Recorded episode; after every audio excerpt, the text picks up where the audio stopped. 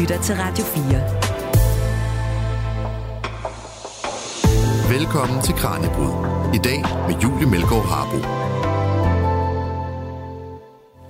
De fleste af os er klar over, at de apps, der er på vores telefon, konstant indsamler data om os. Informationer om vores liv, interesser, sundhed og vores færden på nettet. Vi scroller gennem feedet på Instagram eller Facebook, shopper, tjekker sundhedsdata og e-boks, og måske man da logger sine træningsvaner. Selv lommelygte-appen på din smartphone høster utrolig meget data om dig. Men hvad ved vi egentlig om, hvor den her data ender henne, og hvordan den bliver brugt? Hvornår er det et potentielt problem med denne her dataindsamling, og hvornår kan det faktisk være en hjælp for os? I dagens program, der tager vi et kig på, hvad der sker med den data, der bliver genereret, når vi sidder med en smartphone i hånden, eller ved vores computer på arbejdet og i vores hverdagsliv helt generelt. Vi undersøger de potentielle konsekvenser og fordele, som vores digitale fodspor altså kan føre med sig. Mit navn er Julie Meldgaard Harboe. Velkommen til Kraniebrud. Du lytter til Radio fire. Og i dagens program, der taler jeg med Stine Lomborg, der er professor på Københavns Universitet og leder af Center for Tracking and Society. Tak fordi du vil være med i dag, Stine. Selv tak. Og vi skal altså både omkring, hvordan den her dataindsamling og tracking, den fungerer, for eksempel i sundhedsvæsenet, men også andre steder i det offentlige og i sådan vores hverdagsliv generelt. Men så skal vi også tale om, hvordan for eksempel forældre skal forholde sig til deres bekymringer for, hvordan der eksempelvis deles informationer om deres børn på en app som Aula, eller hvad der indsamles, når deres børn sidder på TikTok. Og så skal vi altså også høre om, hvad det er for nogle tredjeparts aktører, der får adgang til vores data, når vi bruger en helt almindelig app. For eksempel den her lommelygte-app på telefonen. Men inden vi kaster os ud i alt det her, Stine, så tænker jeg altså lige, at vi starter med at dykke ned i, hvad det overhovedet er for nogle dataspor, det her er, som øh, du undersøger i din forskning, og hvilke mm. typer tracking, der findes. Så vil du forklare, hvilke dataspor det er, I undersøger, Stine, til at begynde med? Jamen, jeg vil måske gerne starte helt fra, fra den hverdagslige erfaring. Fordi det er jo, som du siger, sådan at øh, hverdagen er dataficeret. Øh, gennemsyret af data, og det er den, fordi digitale systemer og digitale kommunikationsformer gennemsyrer alt, hvad vi gør. Det udgør en praktisk kilde til at få hverdagens øh, gøremål gjort, fra familiekoordinering til arbejde, til, kontekst, øh, til kontakt til velfærdssamfundets institutioner, som du også har nævnt i, i dit anslag. Og med digital mediebrug kommer den her tracking og dataficering. Så tracking er, øh, kan man sige, et distinkt karakteristikon ved digitale systemer. Det er nemlig den indbyggede mulighed, som de systemer har, for at samle, organisere, kvantificere, analysere massive øh, mængder af data, men også mange forskellige artede data, og sammenkøre dem og generere forskellige typer af viden og værdi. Og tracking bruges til rigtig mange forskellige formål i digitale systemer. De bruges for det første til at optimere systemerne selv, så det kan være en, en, en kilde til at finde fejl øh, og opleve, øh, opdage problemer, så man kan rette problemerne i systemerne. Det er ret væsentligt. Men så bliver de jo også brugt, så bliver tracking også brugt, hvad skal man sige, i relation til øh, alle os, der sidder på den anden side af de digitale systemer, til at målrette annoncer i personaliseret reklame. Men det kunne også være til at screene borgere i forhold til bestemte typer af risici og potentialer, for eksempel med henblik på sundhedsfremme eller øh, social sårbarhed eller øh, andre øh, formål. Så tracking og databaseret profilering er noget, andre aktører gør med os og ved os, men så er det jo også noget, vi gør med os selv og ved os selv. For rigtig mange danskere tracker et eller andet om sig selv i hverdagslivet. De fleste øh, har en mobiltelefon, og langt de fleste mobiltelefoner har apps, som på forskellige måder øh, tillader os at øh, lege med at øh, logge forskellige ting i vores øh, hverdag, for at forstå os selv bedre, blive bedre til noget, vi gerne vil være gode til, eller måske bare til at lege lidt. Og det kunne for eksempel være sådan nogle apps, som man bruger til at lære at løbe fem kilometer, til at sove bedre, til at spise sundere, til at blive mere produktiv, til at holde styr på sin menstruation osv. Og det er det, man kalder self-tracking. Hvilke, hvilke former for tracking findes der? Ja, man kan måske sådan lidt groft skitsere øh, det landskab som et, der dels øh, angår øh, frivillige former for tracking. Det, er, det kunne være øh, for eksempel sådan noget øh, self-tracking, som man bruger til at, at blive sundere eller øh, mere produktiv eller sådan noget. En app, du selv har valgt at downloade, øh, og som du bruger til at understøtte en vaneændring hos dig selv eller ja, et bestemt formål hos dig selv. Det er en frivillig form for tracking. Men samtidig så er der jo også former for tracking, som er mere øh, ansporet af andre, eller måske ligefrem tvungen af andre. Så for at være øh, borger i et digitalt Danmark, så er der nogle apps, du forventer sig at bruge øh, for at kunne gøre dine daglige gøremål. MitID, Aula, hvis du er forældre til et barn i folkeskolen, eller i, en, øh, i mange daginstitutioner osv. Det er eksempler på apps, som vi måske ikke vælger helt så frivilligt, men som også indebærer elementer af øh, dels af tracking af os selv, men også andres tracking af os. Hvorfor er det vigtigt, at vi taler om, øh, om det her? Jamen, vi har jo i øh, vi har jo i Danmark en øh, en offentlig debat, der er optaget af alt det gode, man kan med data. Og alle de muligheder, der ligger i at kunne bruge teknologi klogt og være teknologisk førende.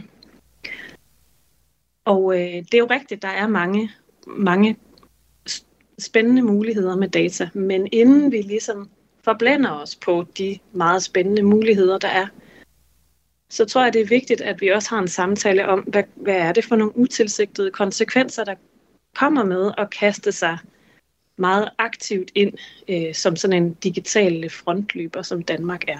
Så jeg tror, det er vigtigt, at vi har en samtale på et oplyst grundlag, og det betyder, at vi er nødt til at have noget mere øh, faktisk viden om, hvad tracking er, hvad der foregår, hvor grænserne går for den, hvordan man kan regulere den osv., for at vi kan tage stilling til, hvad vi egentlig gerne vil med data i Danmark, så vi understøtter muligheden for, at alle borgere kan leve et, et godt og meningsfyldt liv. Og fordi det er så stor en del af vores liv og vores hverdagsliv, og vi ved så egentlig utrolig lidt om det, hvad er vores standardrespons, så når vi oplever for eksempel at få reklamer baseret på data om os, eller om, baseret på vores tidligere søgninger? Hvordan reagerer folk typisk på de her reklamer?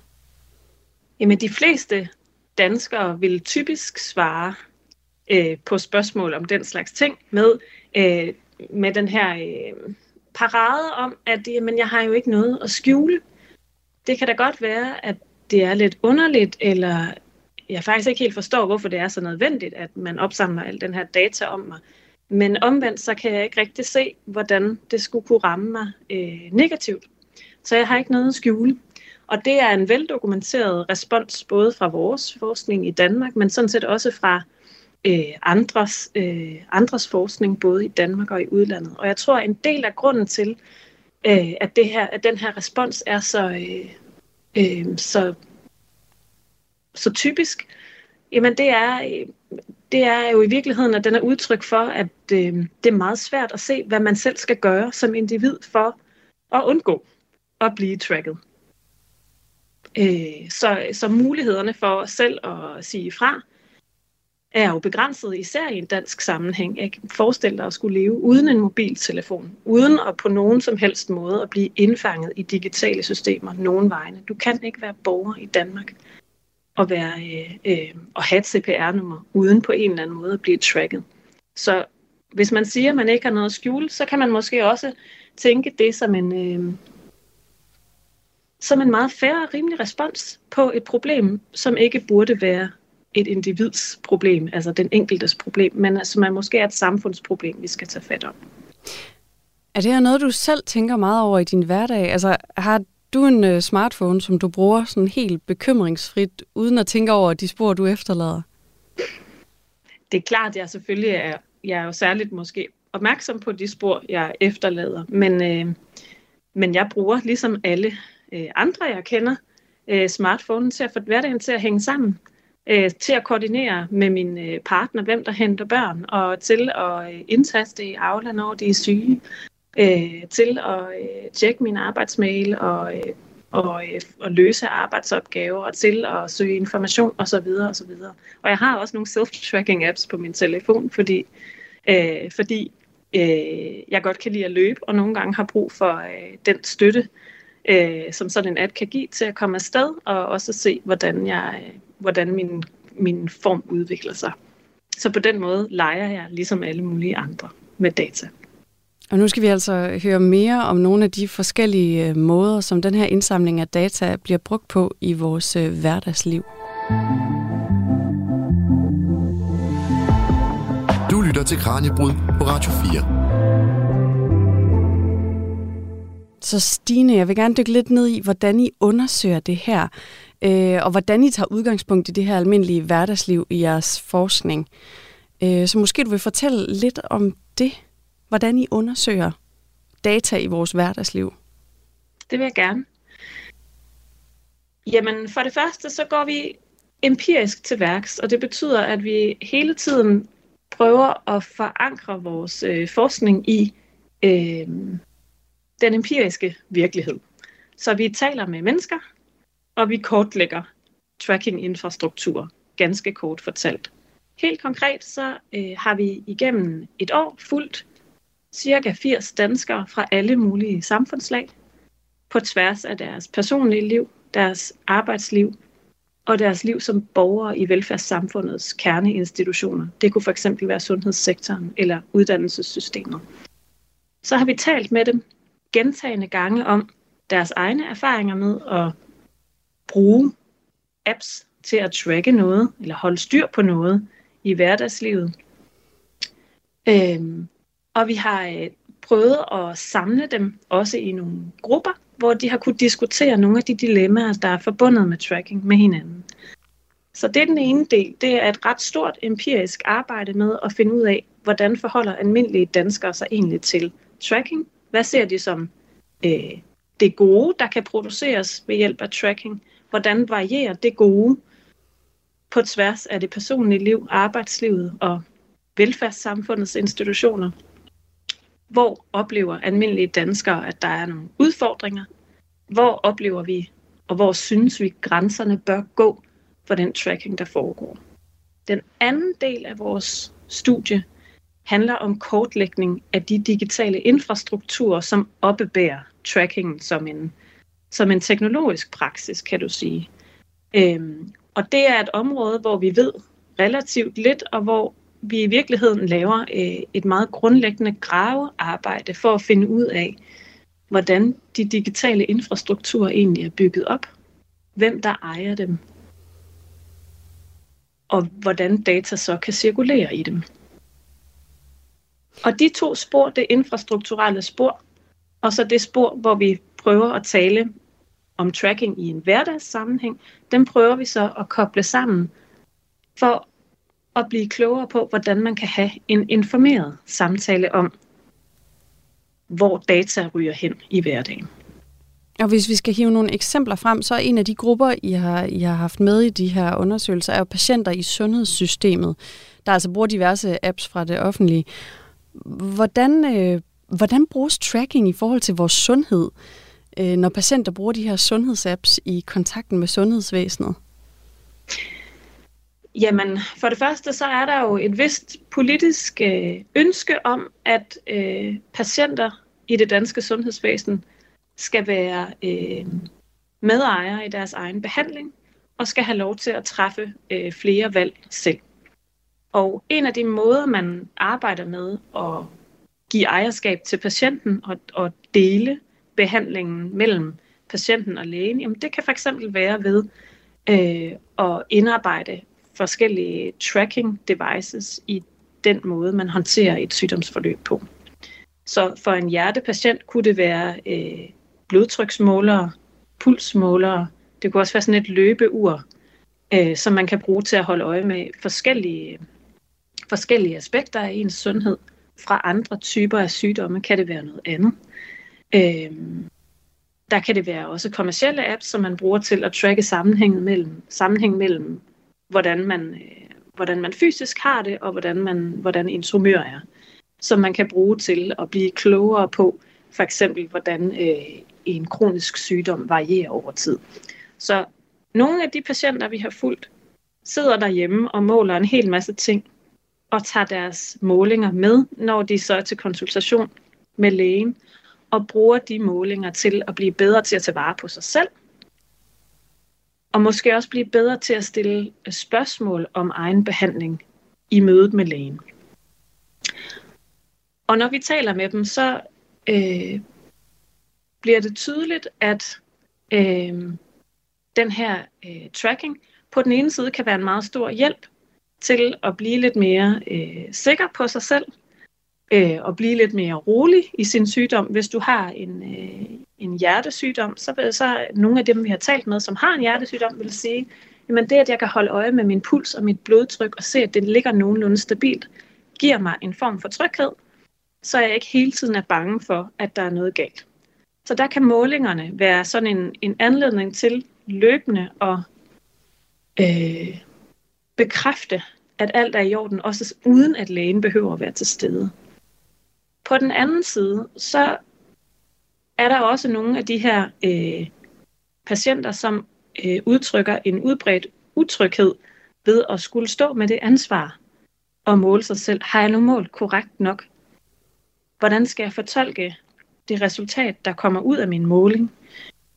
Og på den lidt længere bane, hvis jeg siger ja til at tracke derhjemme nu og møde lægen måske ikke helt så hyppigt, betyder det så, at jeg på et tidspunkt bliver helt overladt til mig selv og selv skal tage ansvar for min egen behandling. Og det er faktisk sådan et genkommende dilemma. Altså på den ene side, det er rigtig fedt for nogen at kunne få det ejerskab og blive tryggere i at lære at leve med deres sygdom, men på den anden side, hvad betyder det for min mulighed for at have kontakt med lægen, og at der er nogen, er der nogen, der griber mig, når jeg har brug for det? Det her er Kraniebrud på Radio fire. Og når du henter en app ned på din telefon, så risikerer du altså også at invitere en række firmaer ind at følge med i data fra telefonen. Og du ved det formentlig ikke. Men den slags firmaer og deres tilstedeværelse i apps er noget af det, som nogle af Stine Lomborgs kolleger på Center for Tracking and Society altså beskæftiger sig med. Signe Sophus Lei er adjunkt, og hun er med til at kortlægge de såkaldte tredjepartstjenester. Tredjepartstjenester er en slags værktøjer eller byggeklodser, om man vil, som man kan bygge apps med. Og appudviklere, de bruger dem gerne, så de kan undgå at kode hele appen selv.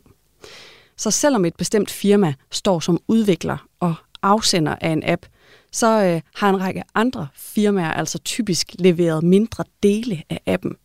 På den måde sparer appudviklerne sig selv for tid og problemer, for tredjepartstjenesterne hjælper typisk med appens funktionalitet på en eller anden måde. Men tjenesterne kan dermed også få adgang til data på telefonerne, den samme adgang som appen har brug for.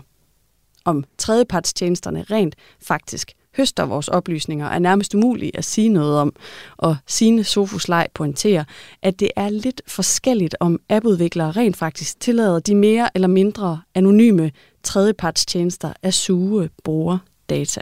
Der er nogle apps, som går ind og blokerer tredjeparternes adgang til data. Øhm, og det kan de have alle mulige grunde til. Det kan fx være, at det er offentligt udviklede apps, som går ind og siger, at det er ikke så godt, hvis alle de her firmaer, vi har bygget med, har adgang til den her data. Altså sådan noget som øh, MitID eller Min Sundhedsplatform bygger jo også med, med store firmaer som Google for eksempel, men så går de ind og blokerer den her dataadgang. Øhm, og så er der selvfølgelig andre firmaer, der ikke gør det, fordi det netop er en del af deres forretning, at de her tredjepartsfirmaer også skal have adgang til data. Så det er forskelligt. Er der nogle kategorier, altså det var offentlige apps, du lige nævnte, er der nogle kategorier, hvor der er flere, kan man sige, tredjeparter, der får adgang til, til vores data? Ja, altså der er for eksempel en kategori som nyhedsapps. De har altid enormt mange tredjepartstjenester indlejret. Altså nyheder har i lang tid været baseret på også at sælge reklamer.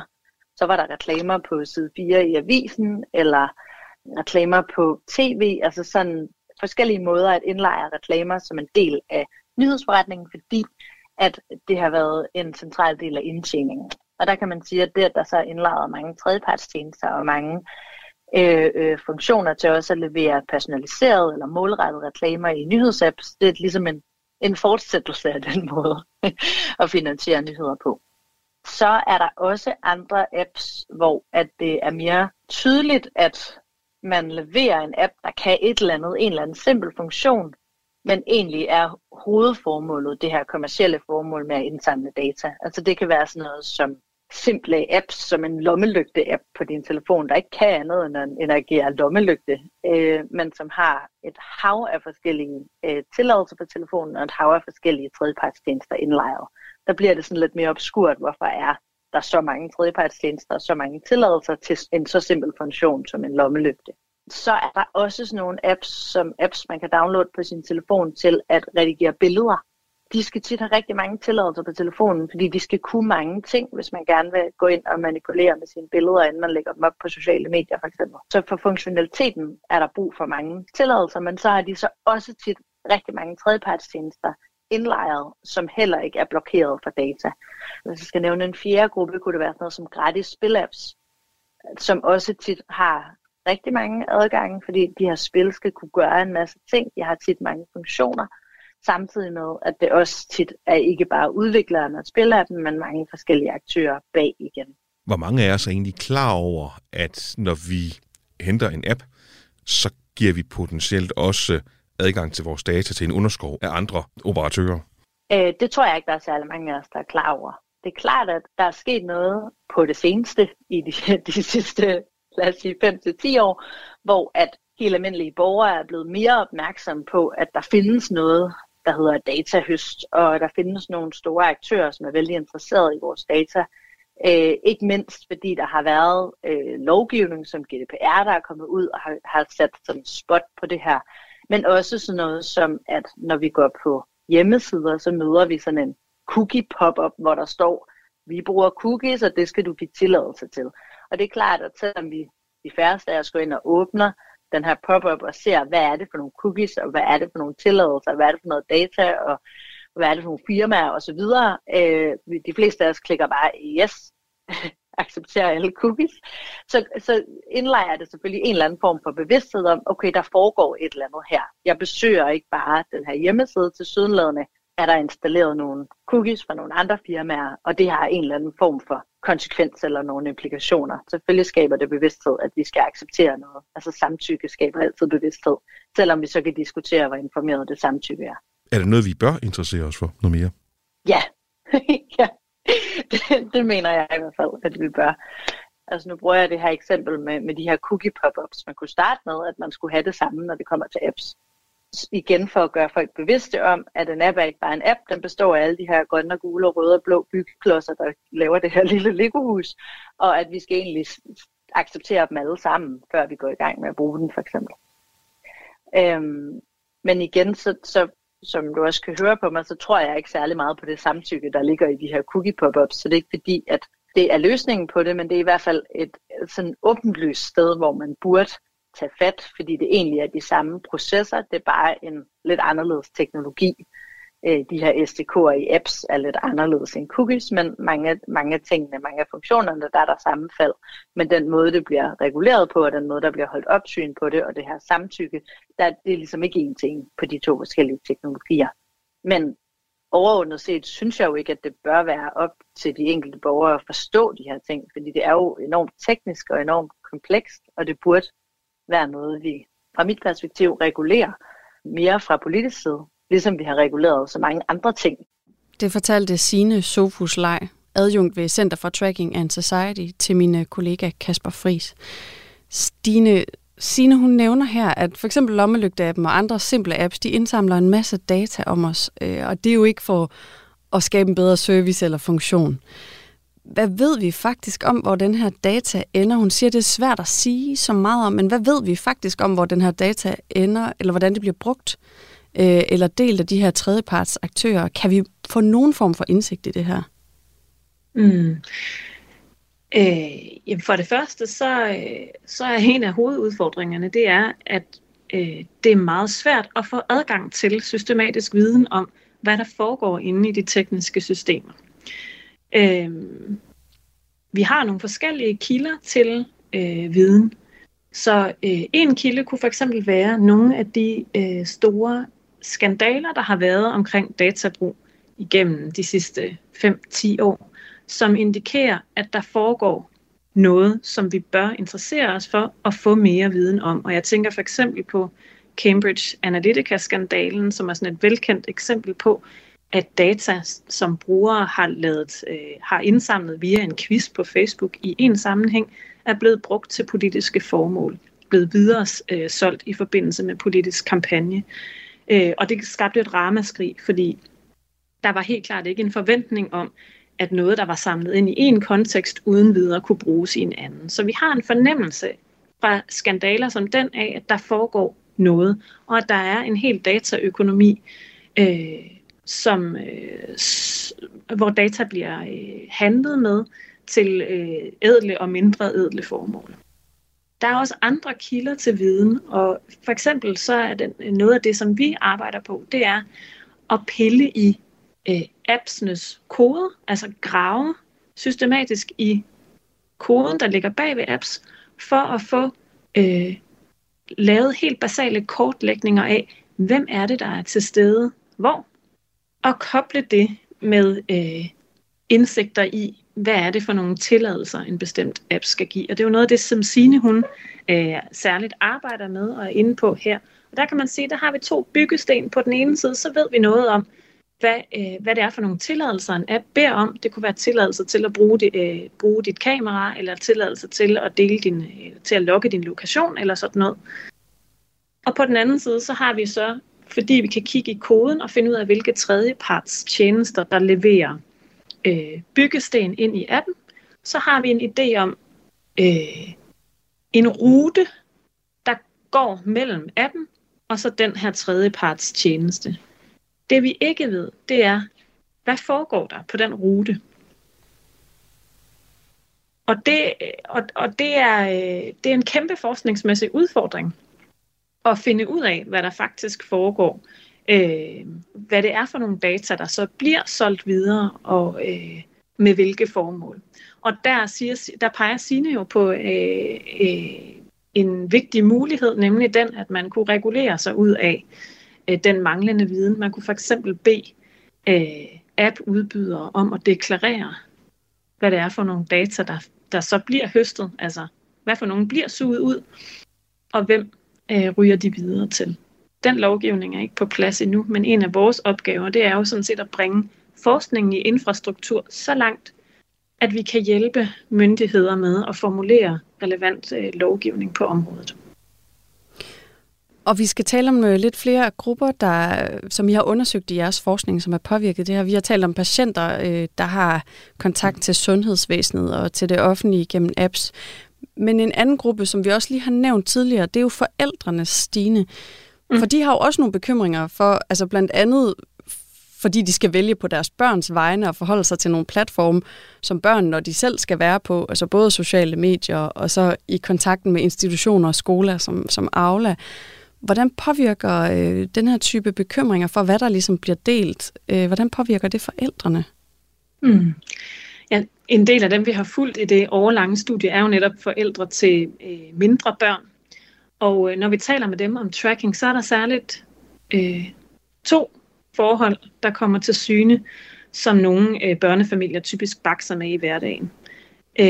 Den ene handler om, eller det ene forhold, det handler om øh, kommunikation med daginstitution og skole, som jo typisk går gennem øh, apps, man skal bruge, sådan en som Aula, hvor man kan indtaste alle mulige data om sit barn, og hvor man kan dele informationer om sit barn mellem øh, skole og forældre, og på den måde facilitere et løbende samarbejde og et løbende kommunikationsflow, som kan være en stor hjælp til hverdagskoordinering og i øvrigt en stor hjælp til, at forældrene får lidt indblik i, hvad der foregår. Det er jo ikke alles børn, der er så, så gode til at informere om, hvad de faktisk laver i skolen eller på fritidshjemmet.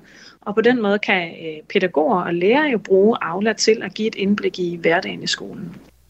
Men det at være stærkt øh, presset til at bruge Aula for at kunne tage del i skolelivet, og sikre, at ens børn får lavet deres lektier, og i øvrigt melde ind, når de er syge og raske, og hvilke legeaftaler de har osv. Det er også for forældrene, det giver en oplevelse af meget arbejde. Og det er ikke kun arbejde, der handler om, at, at vi måske ikke altid er så gode til at lade være med at sende beskeder til, til hinanden på Aula. Altså der er, meget, der er meget kommunikation. Men det er også arbejde, der handler om, at hvis man har en app, hvor man hele tiden bliver holdt i loop, og hvor man hele tiden skal indtaste data, så skal man også være øh, dels meget involveret i skoledagen, øh, og, dels, øh, og dels afgive væsentlig information om ens barn. Det kunne fx være information om, hvornår man er syg, eller hvem man typisk har legeaftaler med, hvornår man henter og bringer. Så det er den ene type af problemstilling, forældre bakser med i hverdagen. At det at skulle tracke noget, det giver en masse muligheder, men der er også en masse arbejde forbundet med det. Den anden ting, som vi hører, der bakses med, handler om overvejelser om skærmtid og registrering af skærmtid. Øh, og det er måske ikke så overraskende, fordi vi det seneste år, også i den offentlige debat, har haft en meget... Øh, har haft meget bevågenhed omkring bekymringen for, at vi alle sammen bruger for meget tid foran vores skærme, i stedet for at være ude i naturen, eller være sammen med hinanden, eller dyrke motion i sociale fællesskaber. Men bekymringen om, hvad der foregår på skærmen, den handler jo i virkeligheden rigtig meget om det kommunikative indhold, og måske i mindre grad om, hvad det betyder, at en bestemt app bliver åbnet, eller der bliver klikket på noget. Altså alle de her metadata, som egentlig ikke er indholdet i sig selv, men som, som jo udgør en del af den data, som genereres, når vi bruger øh, de digitale medier. Men for forældrene, der bliver det, det her omkring skærmtid, det bliver særligt tydeligt på den måde, at vi øh, som led i at have talt med dem, så har vi også øh, bedt dem om at registrere deres egen skærmtid, og det kan man gøre automatisk på sin telefon. Og så har de sendt den skærmtid ind til os, og så taler vi med øh, forældrene om den løbende. Og der, det, der kommer til syne, når man sidder og kigger på sin egen skærmtid, det er jo dels, at man bliver opmærksom på, hvad er det egentlig for nogle data, som telefonen, nogle generelle data, telefonen opsamler om mig. Hvor meget bruger jeg selv skærmen? Er jeg selv en god rollemodel for mine børn? Og så videre. Så ved at tale om egen skærmtid med forældrene, så prøver vi simpelthen ikke, at vi kan kvalificere dels deres forestillinger om, hvad der er nødvendigt og hvad der er godt i forhold til skærmbrug, men dels også, og det er ret væsentligt, at vi, bliver, at vi, at vi sammen opdager steder, hvor målinger af sådan en simpel ting som skærmtid bliver unøjagtig, og hvor dataene, der kommer ind i systemet, ikke er særlig retvisende. Og et eksempel kunne for eksempel være, at, at man lige pludselig kan se i en skærmtid, at der er en bestemt app, der bonger helt vildt meget ud, som, øh, som man ikke selv kan genkende, at man har brugt. Og det giver anledning til spekulationer hos, øh, hos vores deltagere om, kan vide hvorfor, hvordan kan, hvordan kan det være, det er registreret, eller hvorfor er der ikke mere Spotify? Jeg lytter rigtig meget til Spotify. Hvorfor kan man ikke se den i dataene? Jo, det er for eksempel fordi, at den måde, man logger skærmtid på, på appen, eller på telefonen, jamen den tager, det tager ikke højde for, hvor længe noget bliver brugt nødvendigvis, men hvornår en bestemt app er åben. Og det er jo altså ikke kun i forældreskabet eller i, i kontakten til sundhedsvæsenet, at, at, at de har undersøgt, hvordan den her indsamling af data påvirker os. Det er jo også i vores arbejdsliv, og det synes jeg, vi skal dykke ned i nu.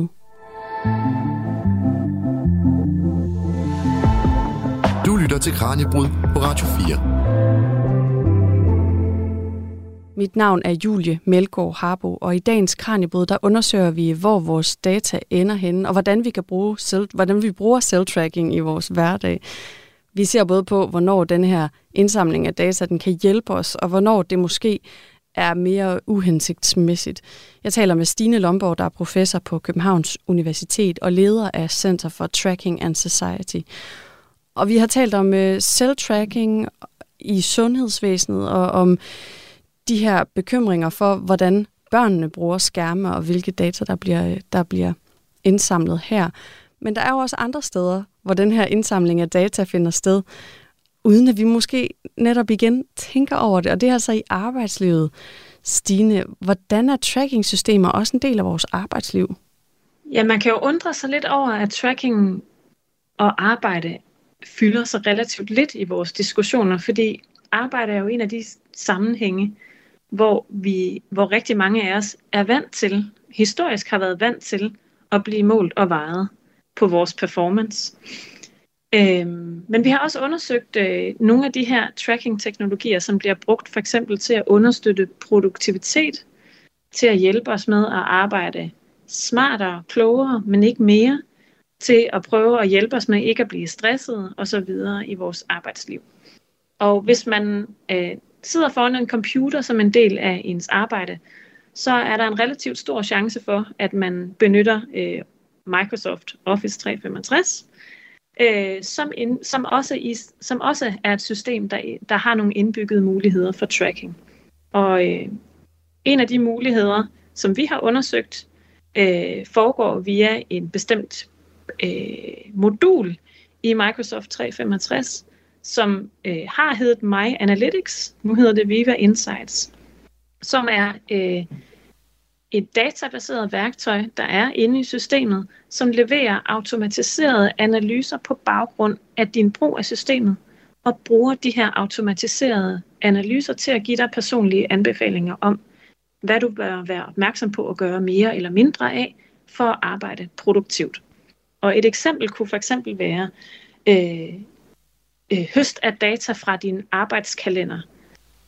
Så vil øh, de her indsigter kunne sige dig, øh, om du sidder for meget i møde, og om du i virkeligheden havde brug for at booke noget mere tid til fordybelse, så du kan løse nogle af dine arbejdsopgaver.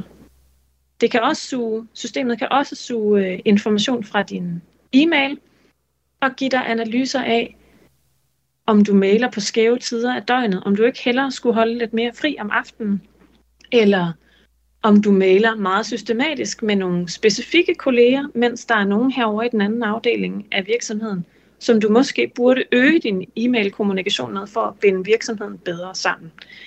Den type informationer og personaliserede anbefalinger ligger som en mulighed gemt i sådan nogle standardsystemer. Og når vi taler med øh, vores deltagere om det, så bliver det tydeligt igen, at der er nogle, øh, at det genererer nogle muligheder for at understøtte gode vaner. Det kunne for eksempel være, som flere siger, jamen det at få at vide, at af systemet, at når jeg sidder til møde, så kan man se, at jeg samtidig sender mange e-mails. Det er ikke vildt god stil i forhold til øh, de andre deltagere ved mødet, at jeg sidder og laver alt muligt andet. Så jeg er blevet opmærksom på, at jeg måske lige skal lukke computeren ned, når jeg sidder til møde og faktisk lytter til, hvad der foregår. Så det kunne være et eksempel på sådan en oplevelse af, at den her tracking faktisk bliver et redskab til at justere adfærd på en positiv måde. Når man så forsøger at effektivisere menneskers adfærd og arbejde på den her måde ved at bruge, øh, bruge data, man har indsamlet om dem, for eksempel gennem programmer som Microsoft Office-pakken, som de fleste kontorer bruger, altså hvilke, fordi det kan jo bruges på nogle positive måder, som du siger, men hvilke problemer eller, eller udfordringer kan der også opstå, hvis man øh, bruger data på den her måde? Så der er en masse frustration over for de anbefalinger, der kommer fra systemet, som fortæller en, at du skal gøre sådan og sådan, fordi de standardiserer arbejdet på en måde, der ikke altid er relevant. Et eksempel kunne være systemets sådan, øh, feature med at, at fortælle dig, at nu skal du have noget mere fokustid, så du kan få løst dine opgaver. Hvad nu hvis min arbejdsrolle og mine arbejdsopgaver faktisk ikke tilsiger, at det behov er til stede lige nu? Hvorfor er det så, at jeg skal have den her fokustid? Så der er nogle frustrationer og problematikker, som knytter sig til, at teknologiske systemer per definition standardiserer en bestemt opfattelse af, hvad det gode arbejde er, eller det gode forældreskab, eller den gode patient er. Rigtige måder at gøre tingene på, som ikke altid matcher vores faktiske levede liv. Så det er det ene sæt af bekymringer. Det andet sæt af bekymringer handler så om, når man bliver opmærksom på, at systemet ved sådan nogle ting om en. Så er det næste spørgsmål for mange, kan vide, hvem der ellers ved det? Ved min leder, hvordan jeg opfører mig til møderne? Og der er, som Signe også var inde på i, i, i det lille indslag med hende, altså der er sådan set forskellige øh, mekanismer til at indhegne, hvem der kan vide hvad. Men det, at vi er usikre på det, det peger for mig at se på, at vi taler alt for lidt om, øh, hvordan systemerne virker, hvad vi synes er rimeligt, og øh, er alt for lidt, har et, alt for få samtaler om, hvem der egentlig kan have legitime interesser i at kigge med i vores data. Og hvem de store kommercielle kræfter er i det her billede, som også indsamler data om os, det skal vi altså tale om her om lidt. Det her er Kraniebrud på Radio fire. Data fra din mobiltelefon kan bruges som en slags våben af udenlandske styre, og det bliver det faktisk allerede. Det mener André Ken Jakobsson, der er adjunkt ved Syddansk Universitet og forsker i hybrid krigsførelse. Han har flere gange været ude og advare om appen TikTok, som især mange unge er vilde med. Men det kinesiske firma bag appen, ByteDance, har tidligere indrømmet, at data fra TikTok sendes til Kina. Og selvom firmaet på andre tidspunkter afviser, så er Ken André Jakobsson ikke i tvivl om, at der overføres data. Nogle gange så siger de, at det gør det ikke, og andre gange så siger de, ja okay, men nu er der nogle journalister, der har fundet ud af, at det faktisk flyder øh, til Kina, det kommer på kinesiske server, og der er adgang fra Kina osv. Det er det, der er udgangspunktet. Det er, at det er data, som bliver tilgængelige i Kina, som det kinesiske kommunistparti har adgang til gennem national lovgivning i Kina, øh, hvis de ønsker at gøre det. TikTok siger, det får de ikke lov til, øh, men det har de altså øh, retten på deres side til at få. Vi står i et modsætningsforhold i Vesten til Kina, til det kommunistiske øh, parti i Kina. Øh, og det er det, der gør en forskel i forhold til, hvor alvorligt øh, vi skal tænke om den data, som vi leverer til sociale medieplatforme for eksempel. Vi har haft diskussionen om Facebook, Twitter, alt sammen helt reelt legitimt. Øh, vi ønsker ikke at give mere data væk, end der er overhovedet er behov for, for at kunne få de ydelser og services, som vi gerne vil have. Men der er ligesom en anden øh, kvalitativ øh, relation på spil, øh, når det kommer til Kina. Så, så det er udgangspunktet. Og når du mener kvalitativ relation, så er det fordi, vi ikke er helt så gode venner med dem, som for eksempel amerikanerne, som også en gang imellem tapper ind i vores øh, datastrømme. Jamen lige præcis. Øhm, og man kan jo se, at der faktisk er, det er nedskrevet i dansk lovgivning simpelthen. Vi havde diskussionen om vores mobilnetværk, fem G-netværk, øh, om Huawei kunne levere øh, netværket dertil, øh, teknologien dertil. Øhm, og efterfølgende kom der så en lovgivning, øh, der handler om leverandørsikkerhed i telesektoren, der simpelthen direkte siger, at vi tager ikke øh, leverandører ind i vores telenetværk, som vi ikke har en eller anden sikkerhedspolitisk aftale med. Og det er jo sådan lidt fluffy øh, ordbrug, men øh, det, det egentlig betyder, det er, at vi godt er klar over, at der ligger en øh, sikkerhedsproblemstilling i det, øh, i hvor vores, øh, hvem der har adgang til vores data, hvem der kan tænde og slukke for vores infrastruktur. Øh, og det øh, har vi simpelthen skrevet ned på skrift nu, at der vil vi kun være, være hvad hedder det, villige til at lade leverandører komme ind, som, øh, som vi har en sikkerhedspolitisk øh, ja, aftale, overensstemmelse, øh, fælles trusselsforståelse med. Skal vi sky alt, hvad der er kinesisk, altså i forhold til I T? I, altså... Nogle gange, når vi diskuterer de her ting, så har jeg på fornemmelsen, at folk de ikke forstår, hvor øh, strategisk kineserne har tænkt over det her i rigtig, rigtig lang tid. Øh, og ofte så tror jeg også, at øh, vi selv har en idé om, at vi som individer er øh, usårlige, eller vi kan ikke påvirkes, eller det er ligegyldigt, hvem øh, den her data bliver delt med. Øh, og lad mig give et eksempel på, hvorfor vi skal være bekymrede for øh, kinesisk teknologi og kinesisk adgang til vores data. Øh, for tyve år siden, altså for tyve år siden, der producerede den kinesiske befæstelse, som den jo hedder, det her dokument, der hedder Political Work Guidelines, som simpelthen siger, jamen vi skal være dygtige til at udføre de her tre krigsførelser. Og de tre krigsførelser, det er øh, mediekrigsførelse, det er psykologisk krigsførelse, og det er juridisk krigsførelse. Og den juridiske kan vi godt lige lægge til side, fordi den er ikke relevant i den her sammenhæng, i hvert fald ikke så meget. Men den her medie- og psykologiske krigsførelse handler simpelthen om at kunne komme ind i sindet på øh, modstanderen. Øh, og hvordan gør man så det? Vi kan prøve at tænke over, hvad er det for en udvikling, vi har set over de seneste tyve år? Er der et øh, markedselement i det? Er der et ønske om at skabe profit fra kinesisk side og fra de her kinesiske virksomheder? Selvfølgelig er der det. Øh, der er et helt legitimt ønske om at øh, udvikle teknologi og om at sælge det i resten af verden. Men når vi samtidig kæder det sammen med, at der er et ønske om at kunne fra kinesisk militær side påvirke os, til at når man taler militærteori, til simpelthen at miste viljen til at forsvare sig. Så synes jeg, der er rigtig god grund til at være bekymret for, øh, hvilken adgang, som den kinesiske hær, de kinesiske efterretningstjenester, det kinesiske politiske system har til øh, vores data. Og det flyder igennem al den type teknologi, som vi øh, omgiver os med. Men skal vi også altså som individer overveje det her? Jeg tænker dem, der er i gang med at købe kinesiske elbiler for eksempel, eller de unge, som hygger sig med TikTok? Jamen det synes jeg, vi skal. Nu nævner du jo øh, lige TikTok, og det er jo en særlig platform, fordi at øh, den samler så meget data ind. Og man kan stille sig selv spørgsmål om, hvorfor skal der samle så meget data ind, hvis du bare skal se på de her korte videoer for eksempel? Er det overhovedet nødvendigt? Det, den i hvert fald er god til, det er jo at finde ud af, hvad der får folk til at blive på platformen.